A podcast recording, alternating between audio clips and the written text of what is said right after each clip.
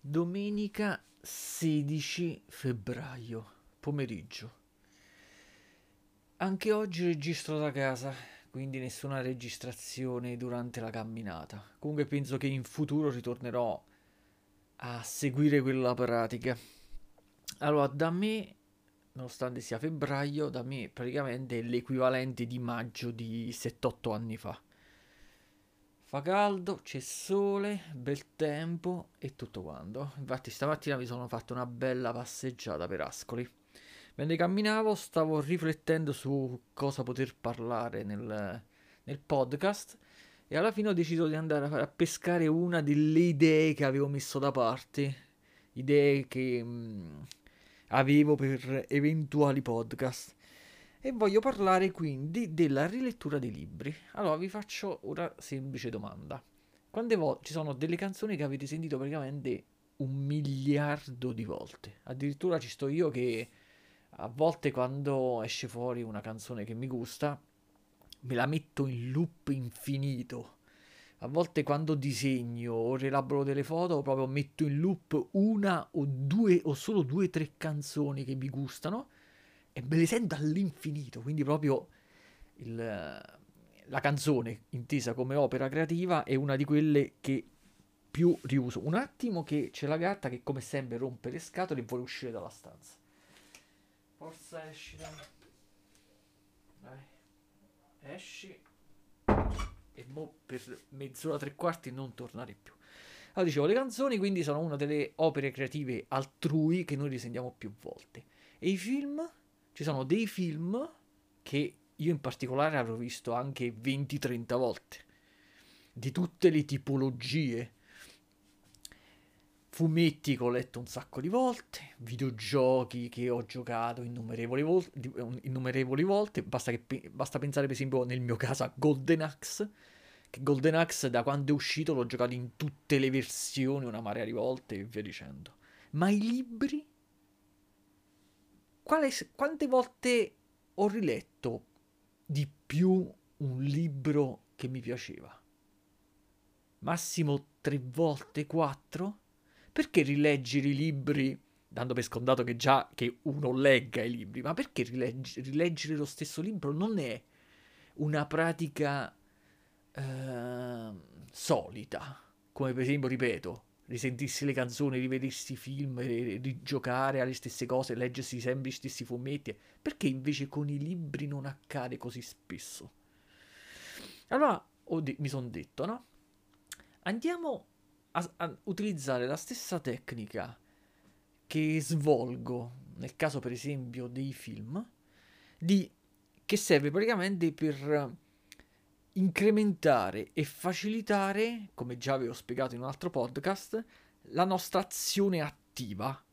Come avevo spiegato in un, penso, due o tre podcast fa, quando noi eh, siamo spettatori dell'opera creativa altrui, noi svolgiamo un'azione passiva che dobbiamo poi controbilanciare in qualche modo e il consiglio che do io è quello di che ha più scopi, ma soprattutto è quello di andare a analizzare l'opera che abbiamo seguito per poterci creare una nostra idea precisa su quell'opera in funzione di noi stessi, cioè criticarla in funzione di noi stessi, ossia capire il motivo per cui quell'opera ci è piaciuta, non ci è piaciuta, in modo da conoscere noi stessi perché è fondamentale conoscere noi stessi.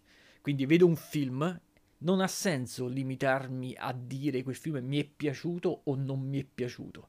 È importante il perché e per analizzare questo perché avevo suggerito di scomporre qualsiasi cosa in più aspetti in modo tale da non limitarsi.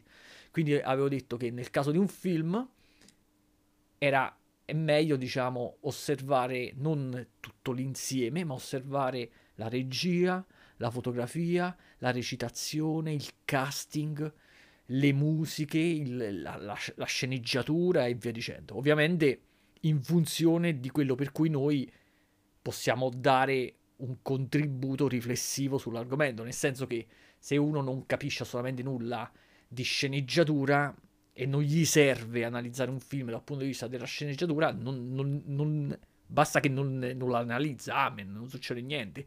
Se uno non sa distinguere la recitazione tra la qualità recitativa tra un Robert De Niro e una mignottella in un film amatoriale, eh, allora si, basta che non si conceda sulla recitazione, ma sugli aspetti in cui riesce a trarre delle conclusioni, quegli aspetti li può utilizzare per poi farci una critica, quindi per passare, ripeto, da, una, da, da spettatore passivo a colui che utilizza il materiale creativo offerto dagli altri per poter conoscere se stesso con le proprie riflessioni.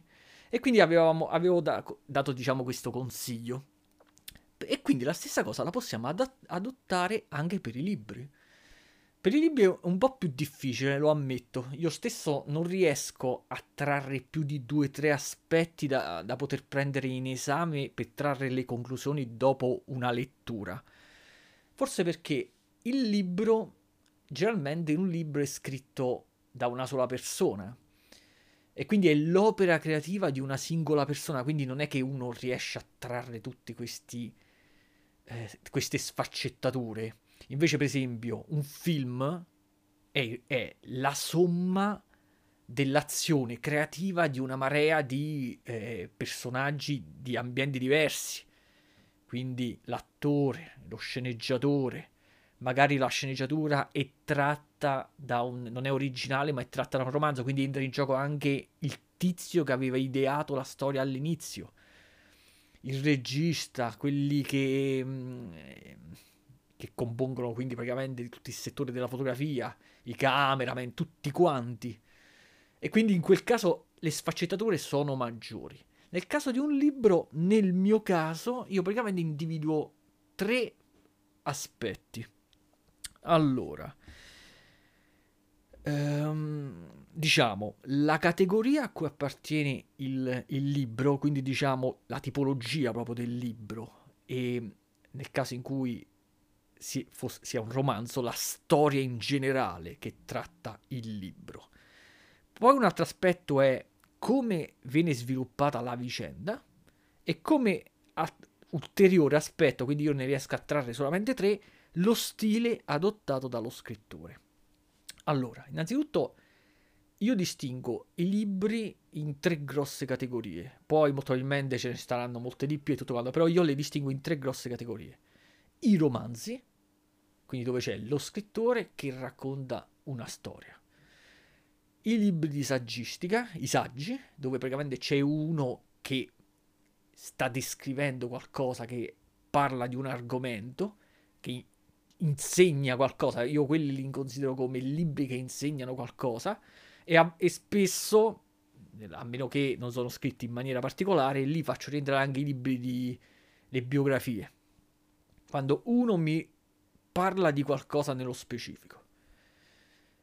Poi aggiungo, vabbè, giusto per completare, i libri di illustrazione o i libri fotografici, ma quelli sono proprio una categoria a parte. Infatti proprio sono dei libri dove ci sono praticamente delle figure e delle descrizioni di quelle figure, quindi che di, so- di, solito sono quelli più costosi perché necessitano di un tipo di carta particolare, generalmente tendono ad essere a colori, quindi sono quelli più costosi. Di solito sono con carta patinata e via dicendo. Quindi per esempio che ti so, il libro sul Caravaggio, dove praticamente si vedono le, i dipinti che faceva oppure un libro di fotografia, dove di solito è un mix sia come una raccolta di fotografie di qualcuno oppure potrebbe essere un mix con un libro di saggistica, quindi uno che cerca, uno che insegna qualcosa, che fa riferimento a qualcosa, come per esempio, che ti so, gestire la luce e poi ci sono le foto e tutto quanto.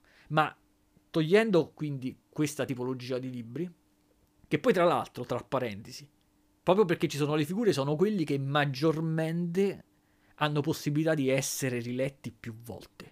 Infatti io ho un libro di questa categoria che mi fu regalato da un mio amico una decina d'anni fa, che raccoglie tutte eh, le, mm, i, po- i, poster, le locandine dei film dell'orrore eh, fino agli anni 90, mi sembra. Quello l'avrò sfogliato una marea di volte perché quello si sfoglia e basta, non è che ci sono tante informazioni. Però adesso facciamo concentra- ci concentriamo sulle prime due tipologie di libro. E quindi andiamo ad analizzare quei tre aspetti di cui avevo parlato, quindi la categoria, barra tipologia, barra storia in generale, come viene sviluppata tut- questa cosa e lo stile adottato.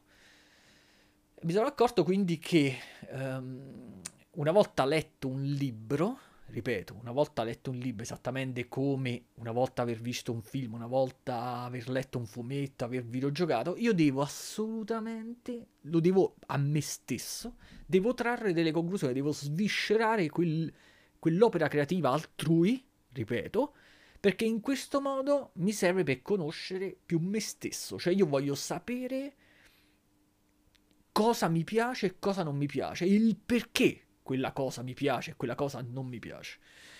Allora, per esempio, io eh, mi ricordo di um, un libro, dopo spiego anche il motivo per cui io tendo a, rile- a sfruttare il più possibile la roba che compro. Quella me lo lascio alla fine del podcast, questo ragionamento.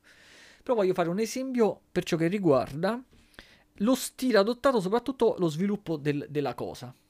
Io praticamente avevo comprato un libro, perché ripeto, i tre aspetti sono indipendenti l'uno dall'altro, eh? e l'esempio è proprio dato da un libro di Socrate che comprai, penso, una decina di anni fa. Il libro di Socrate era praticamente uno che parlava di Socrate, di Socrate, quindi era un libro di saggistica.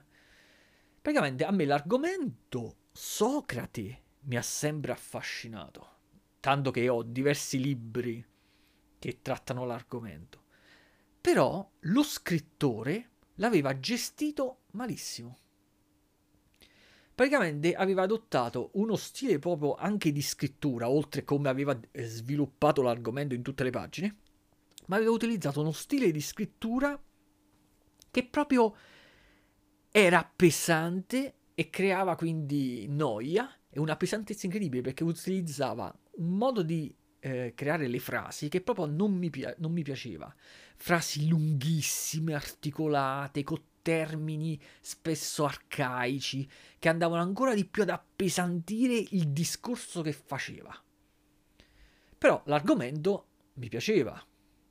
Questo è un esempio per cui, facendo il parallelismo con i film, non è detto che quando uno veda un film debba limitarsi a catalogarlo tra mi piace e non mi piace. Quindi se non mi piace, croce sopra, croce tombale, non lo vedrò mai più. No. Esattamente come un, un film potrebbe piacere per alcuni aspetti e per altri no. Quindi, per esempio, un film potrebbe piacermi tantissimo per l'aspetto fotografia e assolutamente per niente per la storia, la sceneggiatura, come è stata sviluppata, la recitazione e tutti gli altri aspetti. Però potrebbe piacermi così tanto dal punto di vista della fotografia che mi, in, mi, induce, mi, mi potrebbe indurre a, dopo qualche tempo, dopo qualche mese, dopo qualche anno, a rivedermelo. E quindi anche per esempio in questo caso un libro potrebbe non piacere assolutamente per niente per come è stato, diciamo, scritto o lo stile adottato dal, dallo scrittore, ma potrebbe risultare utile per altri aspetti, per esempio per l'argomento che tratta e quindi in un secondo momento, a distanza di anni o quando ti riserva quell'argomento, uno potrebbe andarselo a rileggere. Un esempio, per esempio, è stato proprio il libro che ho letto ormai penso un mese fa, Giacomo il fratello di Gesù quello è un libro che era interessante, solo che lo scrittore, diciamo, lo stile adottato dallo scrittore andava anche bene, era abbastanza scorrevole, però come lui ha progettato lo sviluppo del, dell'argomento su tutte quelle pagine, faceva proprio cagare, perché era molto ripetitivo, in molti capitoli rip- ripeteva argomenti di cui aveva parlato nei capitoli precedenti e alla fine annoiava. Però per esempio ci sono um, altri, altri libri, per esempio, soprattutto nel caso dei romanzi, che io in futuro andrò sicuramente a rileggere, anche se n- non mi interessa più che altro ri- rileggere e rivivere la storia narrata, ma ci avrei voglia di rileggerli per lo stile adottato da quegli scrittori. Faccio un esempio, faccio un esempio. E questo è una, un'ulteriore dimostrazione che, la, che scomporre, ripeto, un'opera creativa altrui in più sfaccettature, in più parti, è utilissimo proprio anche per comprenderla, per valutarla in, in, un, in un, modo più, um, più a 360 gradi. Per esempio, se io ragionassi con me da piccolo, dove per esempio un film, facciamo caso, mi piaceva solamente nel globale per la storia. Se la storia, eh, quindi, una volta aver visto il film, una volta aver conosciuto quella storia, non dovrei avere, non dovrei aver avuto più nessun impulso a rivedermela. Invece com'è possibile, per esempio, che molti film, facciamo un esempio, i film di Bud Spencer e Terence Hill, per quale motivo i film di Bud Spencer e Terence Hill, pur sapendoli a memoria, sin da ragazzino me li rivedevo non si sa quante volte, almeno una volta all'anno? Questa è la chiara dimostrazione quindi che la storia era solamente un aspetto del globale. Poi c'erano altri aspetti come per esempio la simpatia degli attori, le battute, la sceneggiatura proprio e tutto quanto che invece era tale, aveva un, aveva un potenziale tale da superare la trama stessa del film. Stessa cosa quindi si può fare anche per i libri. Per esempio, c'era un libro, un, rom- un, romanzo che avevo letto, penso, ormai due anni fa, che è Il vecchio il mare di Hemingway, Ernest Hemingway. Per esempio, quello io non l'avevo mai letto e quindi la prima volta che ho letto il, per ora l'unica che ho letto quel romanzo, io praticamente ero interessato anche alla storia perché non la conoscevo. Una volta finito, quindi praticamente i tre aspetti sono. Primo aspetto, quello era un romanzo e la storia parlava di un vecchio pescatore che andava a pescare eh, da solo e si era trovato in difficoltà in alto mare. Quella è la, è la storia. Il secondo aspetto è come lo scrittore aveva raccontato quella storia durante le pagine, come aveva distribuito la storia.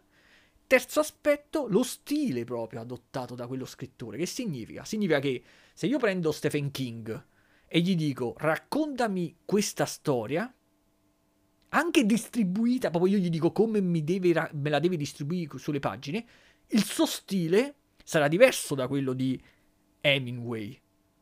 Se io prendo un altro, eh, lo, lo, stile è fondamentale, lo stile è proprio è l'equivalente di come uno parla. Sempre se ci immaginiamo che lo scrittore scriva come lui parli, quindi facendo questo paragone non è detto, eh, è praticamente come uno parla. Allora io per esempio quella storia, adesso che sono passati due anni, io ancora me la ricordo.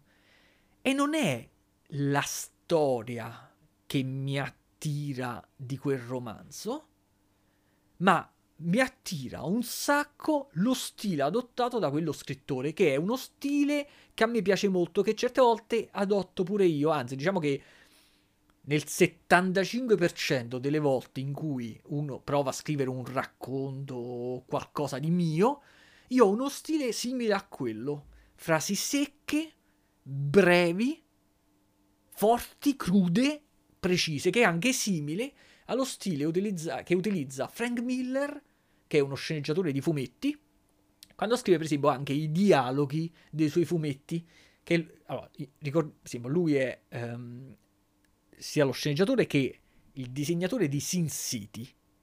Adesso non so dire di preciso se i dialoghi dei film di Sin City sono identici a quelli del fumetto, anche se ho visto sia i film che, il, che ho letto il fumetto. Però su per giù potete capire lo stile quindi ripensate, chi non ha letto i, fumetti di Sin City, basta che ripensi ai due film di Sin City, quel modo di parlare secco, preciso, che utilizza anche le parolacce, ma le parolacce servono per sintetizzare i discorsi. Se, tipo una frase con poche parole. Quel frocio mi sta guardando. Cosa vuole? Punto. Cosa vuole? Punto interrogativo. Dicendo la, pa- dicendo frocio, non solo lo scrittore fa subito intendere, a parte che sintetizza al massimo la frase, invece di dire quell'omosessuale, che poi che va pure a distorcere anche il, la tipologia della frase, no? Ma in più fa anche capire lo stato d'animo e cosa pensa quello che dice la frase, quindi dicendo già la parolaccia, quel fio di puttana mi fissava nell'angolo del locale, fa già intendere cosa pensa il tizio che scrive la frase. Quindi è, proprio, è uno stile proprio preciso. Assomiglia molto, quindi l'ho, l'ho rivisto molto in, uh, nel Il vecchio il mare. Quindi ripeto, Il vecchio il mare io faccio passare un po' di tempo. Facciamo caso che fra un paio d'anni, a distanza quindi di 4 anni, me lo andrò a rileggere. E ripeto, me lo andrò a rileggere perché mi piace, mi piacerebbe rileggermi qualcosa scritto con quello stile. Un altro che, per fare lo stesso paragone, un altro romanzo sempre letto un paio di anni fa è Il profumo. Questo è un romanzo di cui ci hanno fatto sia il film che un telefilm, mi sembra. Comunque, vabbè, non me ne frega niente. Parlando del romanzo. Il romanzo era di pa- Patrick eh, Saskind. Vabbè, mo, non so come si pronuncia perché dovrei andarmi a vedere innanzitutto la nazionalità del, dello scrittore. Comunque è Patrick Saskind. Suskind con la K. Quello utilizza un altro stile. Allora, per esempio, anche in quel caso, la storia, che è la storia di un assassino che era nato con una particolarità. Eh, vabbè, comunque, a parte qui. Um, la storia non è che mi interessava più di tanto. Durante la prima lettura, vabbè, sì, parlando di un assassino, uno è curioso di sapere come, va, come andava a finire. Però la storia, io per esempio, da una, da una, scala da 1 a 10, il mio interesse per la storia era un semplice 6.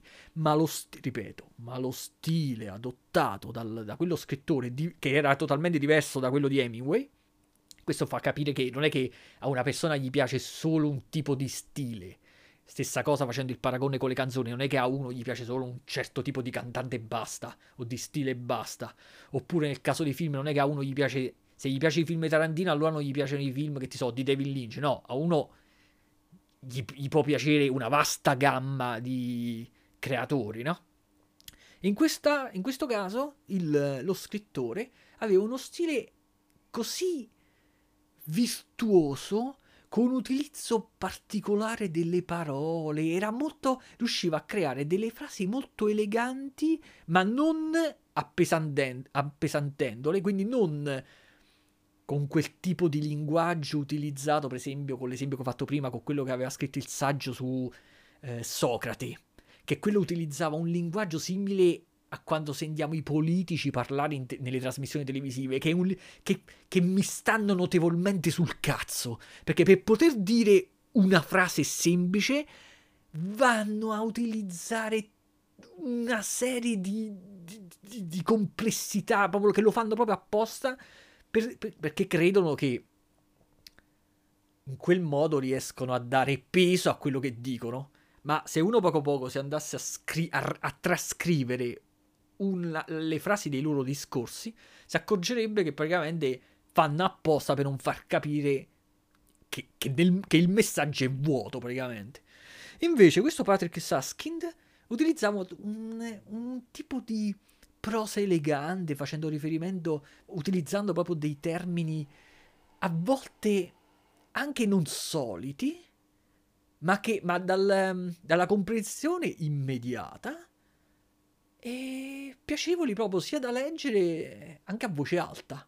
Quindi, per esempio, è il motivo per cui io molto probabilmente fra qualche anno mi andrò a rileggere anche questo romanzo. Allora, che altro posso dire quindi sulla questione? Quindi il mio suggerimento è sempre lo stesso, è eh, che io lo, lo dico a, per ogni cosa, anche per esempio la cosa più di basso livello come il videogioco non è che uno si compra il videogioco, ci gioca, ti è piaciuto? Sì, mi è piaciuto. Ti è piaciuto? No, è una merda. Ma porco cane, analizza il videogioco, sfaccettalo. Com'è dal punto di vista tecnico, graficamente, com'è lo stile artistico adottato, sono tutte cose diverse. Un videogioco può essere tecnicamente fantastico, ma con uno stile banale. Oppure avere uno stile artistico particolare, e già questo è tanto. Poi, com'è la giocabilità? quanto dura quel videogioco? È un videogioco che si completa in tre ore e poi amena alle 70 euro? O è un videogioco che puoi giocare un sa- che dura poco ma puoi rigiocarlo un sacco di volte, oppure ci giocherai una volta sola, ma dura 150 ore. Cioè, uno ogni cosa lo deve analizzare, ripeto. È importante analizzarlo ogni cosa perché analizzandola, le conclusioni che traiamo rappresenteranno noi stessi e ci distingueranno dai ragionamenti e dalle riflessioni fatte da un altro. È importantissimo conoscere noi stessi. È più importante conoscere noi stessi che non gli altri. Ripeto, anche perché poi noi stessi cioè, ci accompagneremo sempre fino al giorno in cui schiattiamo, mentre gli altri passano, vanno e vengono, quindi un giorno ci sono, un giorno no. Quindi preferisco molto di più conoscere me stesso e questa è una pratica. Allora, poi vediamo un po' che altro posso dire sull'argomento. Quindi, ritornando al, alla, alla domanda iniziale. Di solito le persone, com'è che i libri... Cioè, non so, non, non vengono riletti più volte. Cioè, vabbè, questa è una, genera- una, generalizzazione che non ha senso perché ci sono magari quelli che hanno dei libri che li leggono più volte, come pure io ho dei libri che li leggo più volte, però perché questa pratica è diversa? Non è come nel caso dei film, non è come nel caso dei fumetti? Sinceramente non, non, non me lo so, non mi so rispondere. Ed è... E suppongo che la cosa diventerà diversa da quando, ripeto, negli ultimi dieci anni ho iniziato a, ripeto, a um, analizzare la cosa da più punti di vista. Quindi suppongo che in futuro io stesso tornerò più spesso a rileggermi cose, libri in cui almeno un particolare mi ha affascinato veramente. Parlando sempre in scale di voti da 1 a 10 a meno 9 e quindi è per questo che ho fatto l'esempio di questi due cose. Però non è detto che debba essere lo stile dello scrittore, eh, ripeto. Perché per esempio io il libro La storia infinita l'ho già letto tre volte da quando lo comprai. Perché nel caso della storia infinita non è lo stile dello scrittore, ma è la, tra- la, storia in generale che mi affascina sin da quando ero piccolo, ma poi come lo scrittore l'ha distribuita nelle pagine quindi, per esempio, gli altri due aspetti sono proprio l'opposto di quelli del vecchio il mare e del profumo. Cioè, non me ne frega dello stile adottato da quello, che non mi sembrava niente di così particolare, ma mi interessava di più la storia. Ed è il, alt- ed è il motivo per cui, per esempio, i libri Stephen King io tendo a non rileggerli. Perché i, i libri di Stephen King, da un punto di vista dello stile narrativo, non è che mi sembrano così affascinanti. La, la, fama di Stephen King, secondo me, deriva proprio dall'utilizzo di uno stile così semplice che non appesantisce la lettura, però che non ha dei virtuosismi particolari, proprio alla portata di qualsiasi persona. E quindi mette in primo piano più che altro la storia. E quando la storia però si e della tipologia per cui una volta che l'hai conosciuta ehm, si spegne, cioè perde tutta la, eh, la, forza motrice, non è che me ne va tanto di andarli a rileggere, infatti così capita. Infatti più, più volte mi sono detto, ma io per esempio ho sia Shining per esempio e l'ombra dello scorpione, no? Più volte mi sono detto, boh, quasi quasi me li rileggo, però io la so a memoria, Shining, l'ombra dello scorpione, eh, non è che... Boh, e quindi lascio perdere. Se poco poco avesse avuto almeno un altro elemento di questi tre che, che analizzo io, che diciamo da una scala 1 a 10 mi supera l'8, quindi magari se avesse scritto con uno stile particolare o avesse avuto una cosa particolare la storia, quasi quasi me ne andavo a leggere. Io generalmente tendo a rileggere molto di più i libri di saggistica, perché i libri di saggistica anche se lo stile è normale, perché di solito nei libri di saggistica io preferisco molto che lo stile con cui ven- vengono scritti sia proprio semplice. Cioè, io spero nei libri di saggistica che lo stile adottato sia quello di Stephen King, praticamente. Cioè, uno stile neutrale, semplice, senza virtuosismi di niente. Perché lì mi interessa l'argomento di- che viene trattato. E, sic- e quindi, siccome che eh, io so dell'idea che per particolari tematiche come diceva un detto indiano, quando l'allievo è pronto che appare il maestro, mi sono accorto che spesso particolari libri, sp- tipo di spiritualità o roba di questo tipo, quando li rileggo nel, a distanza di qualche anno, scopro, faccio delle riflessioni in più. In alcuni paragrafi, in alcuni capitoli, che io per esempio alla prima lettura non avevo dato tanta importanza, al contrario di altri, ad una seconda lettura a distanza di anni, magari perché ero maggiormente più predisposto a capire quella cosa scritta in quel capitolo, e sono proprio quei capitoli ad affascinarmi di più. Quindi i libri di saggistica tendo a rileggerli più volte. Infatti i libri di Anthony De Mello, Thich Nhat Tiziano Terzani, eh, proprio Krishnamurti, l'avrò letti almeno 3-4 volte. E li rileggerò chissà quante altre volte. E quindi questo. Poi un altro aspetto, che è una caratteristica totalmente mia, e questo quindi è la vera risposta alla domanda eh, come mai i libri o le cose uno le rivede, le riusa più volte, non è a colpo singolo? È una caratteristica proprio quella che dico, quella proprio mia, che io mi dà fastidio quando osservo delle cose che ho comprato e che ho la sensazione di, una, di non averle sfruttate abbastanza. È proprio una caratteristica mia, mi dà un sacco fastidio. Viceversa, mi dà un senso di piacere quando a distanza di anni vado a riutilizzare una cosa che avevo quasi abbandonato. Facciamo un esempio del cazzo, giusto per far capire subito quello che sto dicendo. Um, qualche mese fa sono andato sulla soffitta, ho ripreso Battlecat, la tigre di Men, l'ho rispolverata, l'ho lavata, l'ho riscesa e l'ho usata per fare delle foto.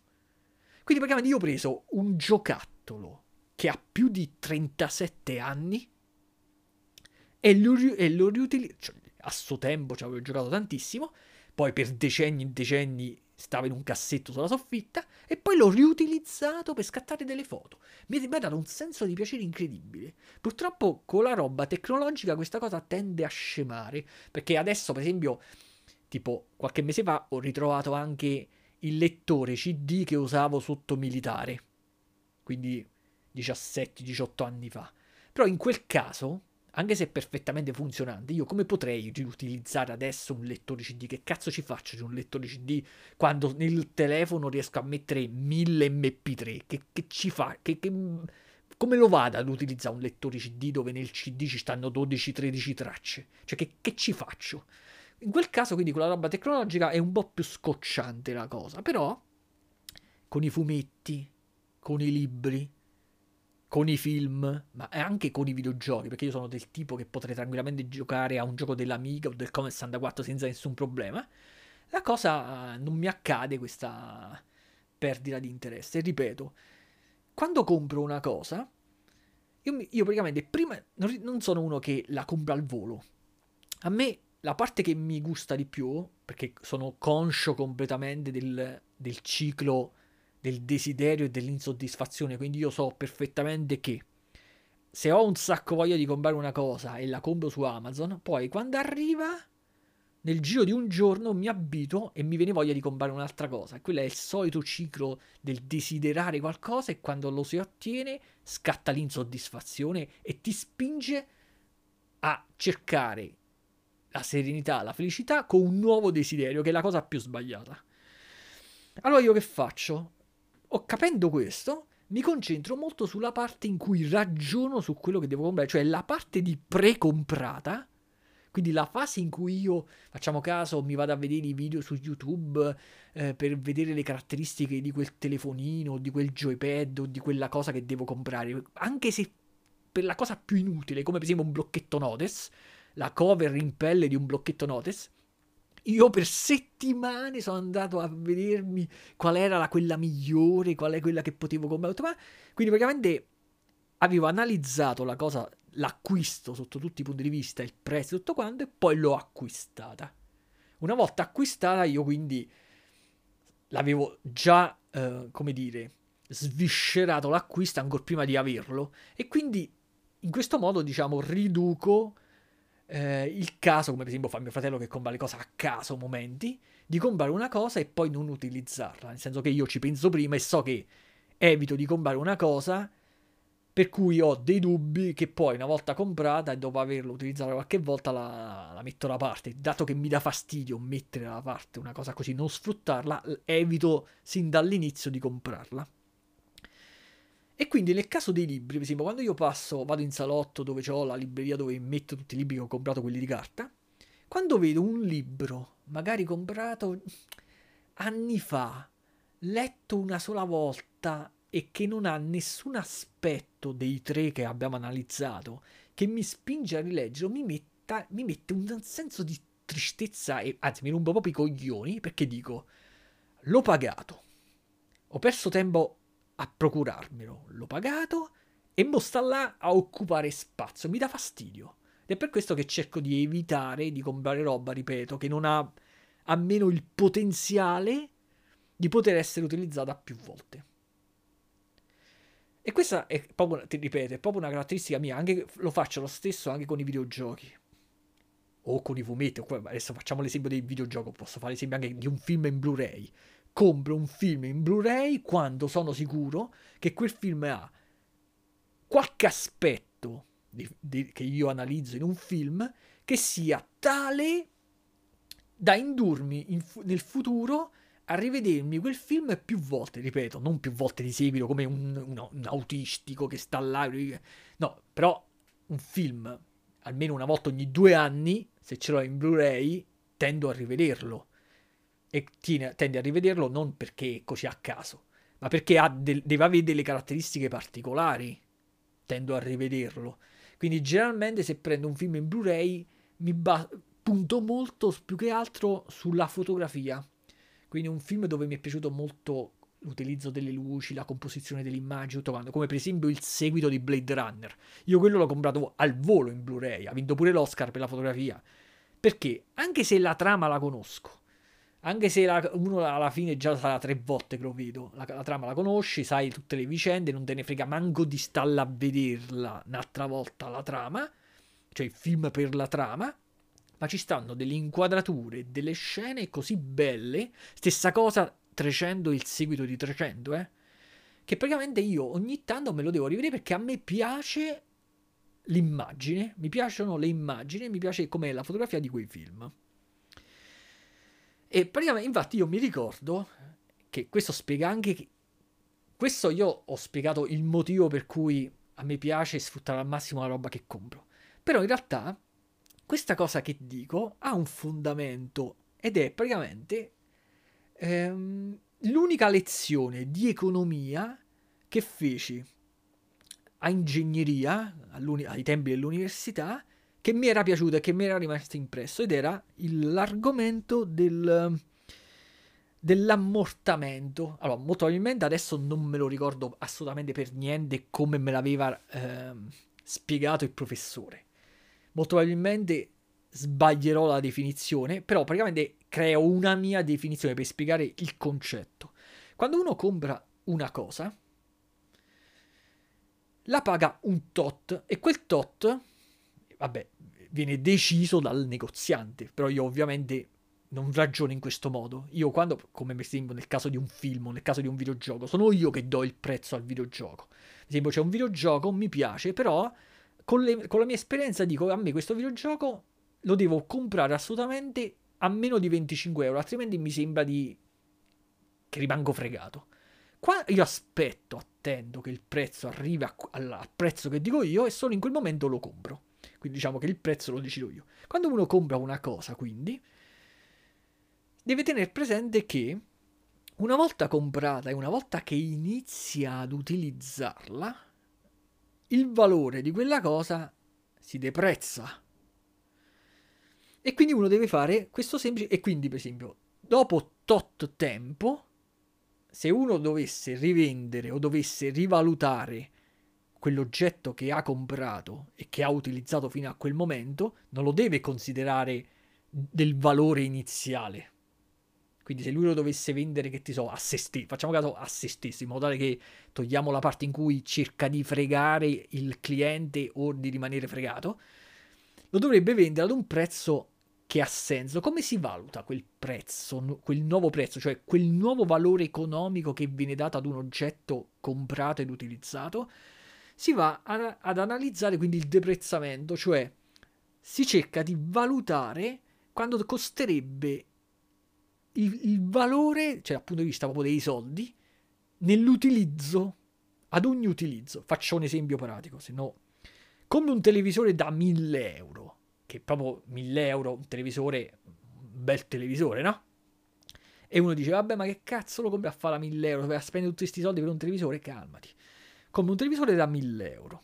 Adesso io ogni giorno lo vedo, lo vedo, lo accendo, se no che cavolo comprato a fare? Lo accendo, mi ci vedo 2-3 ore di roba, facciamo caso. Diamo un valore a quell'utilizzo giornaliero. Immaginiamo uno quanto spenderebbe per poter vedere in salotto un film in un bel televisore a schermo piatto di, che cazzo ne so, 60 pollici. Quando caccerebbe in soldi? Facciamo caso uno caccerebbe 50 centesimi.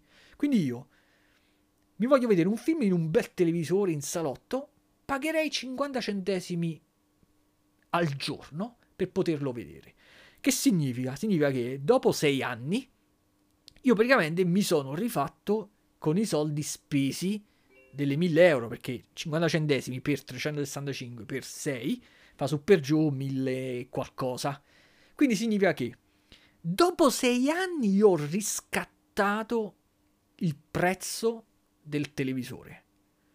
A quel punto, se il televisore mi si rompe, non è che posso, non è che non ha senso che io bestemmi e dica no, mi si è rotto un televisore da 1000 euro, che cazzo, eh, eh, sono rimasto fregato. No, perché dopo sei anni tu quel televisore te lo sei riscattato.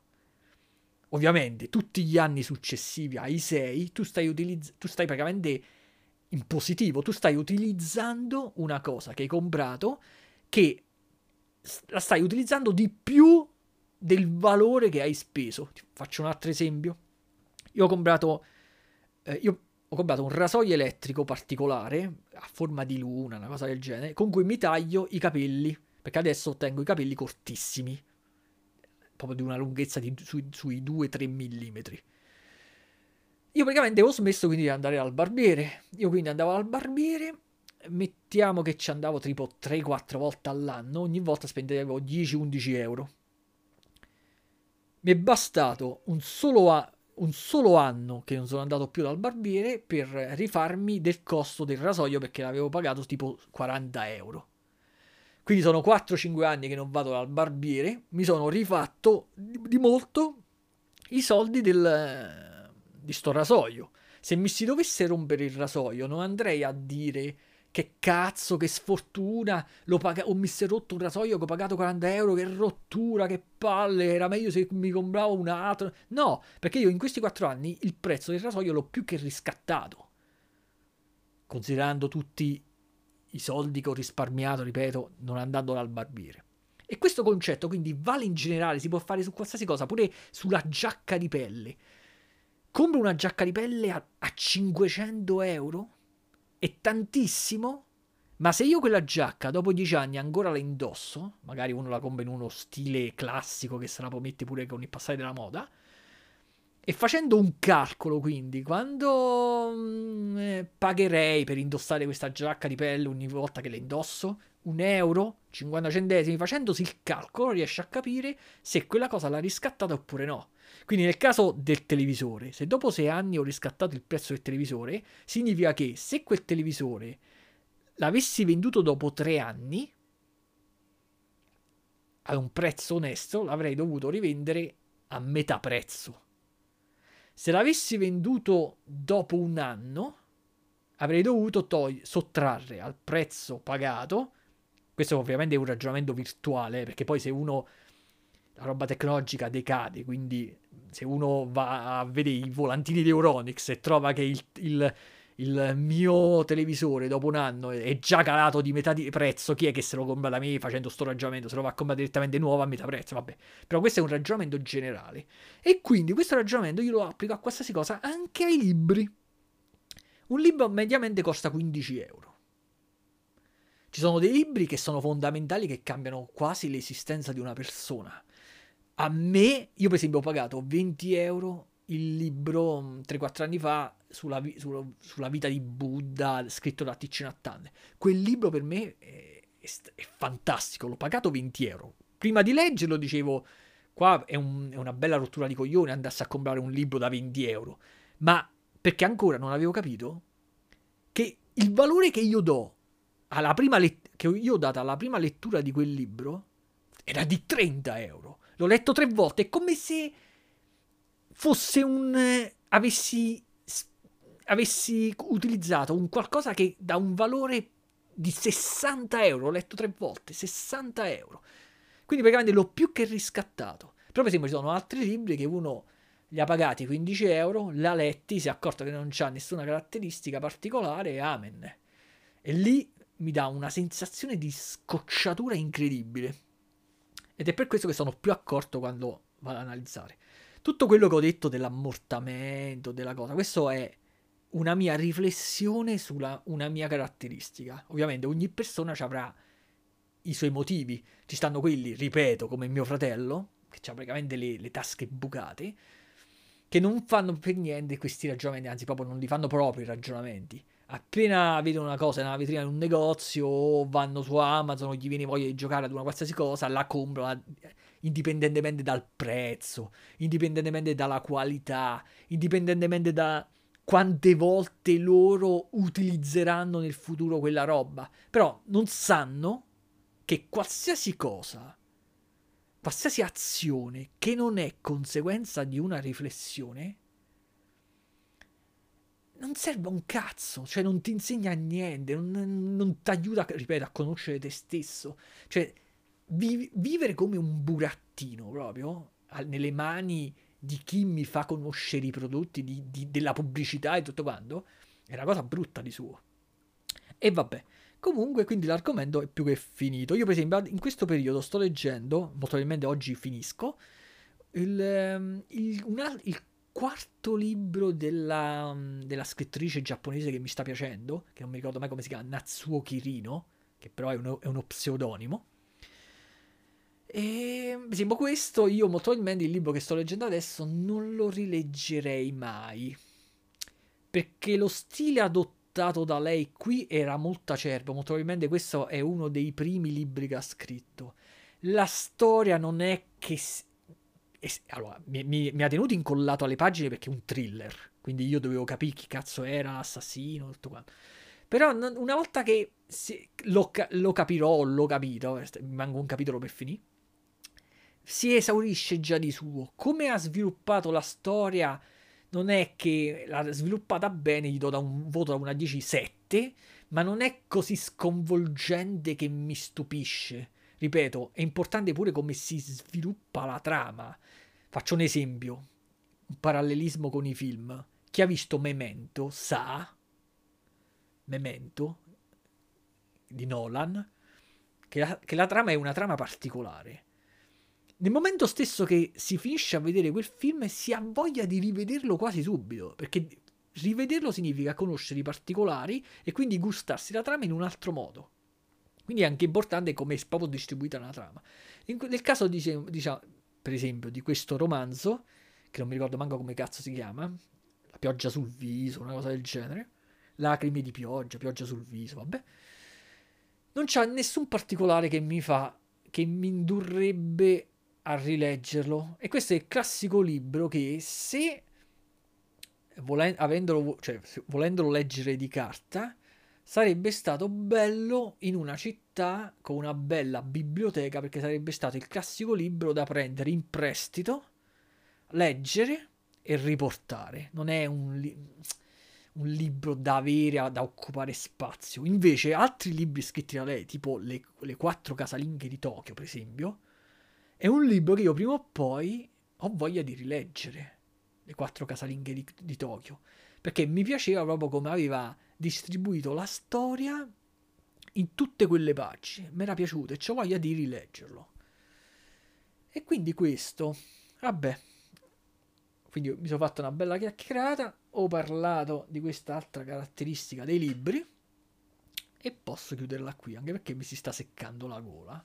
Per esempio io ho letto in digitale il, um, il libro di Pessoa eh, che si chiama Il libro dell'inquietudine, per me bellissimo, sia come trama, sia, vabbè, come è distribuito nelle pagine non ha senso perché chi sa, chi lo conosce quel libro sa che quel libro è diviso in tanti piccoli capitoli, che però in realtà l'ordine non è conosciuto da nessuno perché Pessoa scriveva, ha scritto per anni e anni tutti questi capitoli indipendenti l'uno dall'altro su dei fogli e poi li ha messi dentro un baule alla rinfusa. Dopo che, che è morto, sono andati ad aprire il baule, hanno trovato tutti questi fogli sparsi e quindi hanno cercato di rimetterli assieme in base a qualche criterio, ma in realtà il criterio non c'è perché sono tutti indipendenti l'uno dall'altro. Quindi in realtà quando uno legge il libro dell'inquietudine di Pessoa, la sequenza con cui legge i capitoli non è quella con cui l'aveva ideati e scritti Pessoa, perché quello non, non lo saprà mai nessuno quelli, la, la, la, la sequenza. Quindi diciamo che quel libro mi piace per il suo argomento in sé, non posso dire che mi piace per come è stata distribuita la storia, perché, ripeto, non, la conosce, non lo sa nessuno come è stata distribuita la storia, e per lo stile adottato. Io quel libro l'ho letto in digitale, l'ho riletto appena, anzi, mentre lo stavo leggendo in digitale, me lo sono comprato pure di carta. Ho ricopiato le citazioni, le ho scritte su Facebook, su Twitter, tutte le parti. Io lo amo quel cazzo di, di libro. Sono passati due anni e io, grazie al tempo buono, fra qualche giorno o settimana, io me lo andrò a leggere in, uh, sulla ciclopedonale, su qualche panchina, me lo andrò a rileggere il libro di carta per la terza volta. E quindi eh, diciamo che ho aperto le porte a questo, nuovo, a questo mio nuovo modo di intendere i libri che mi, in, mi, mi spingerà ancora di più a leggerli e a rileggerli. Quindi per oggi basta, vi saluto.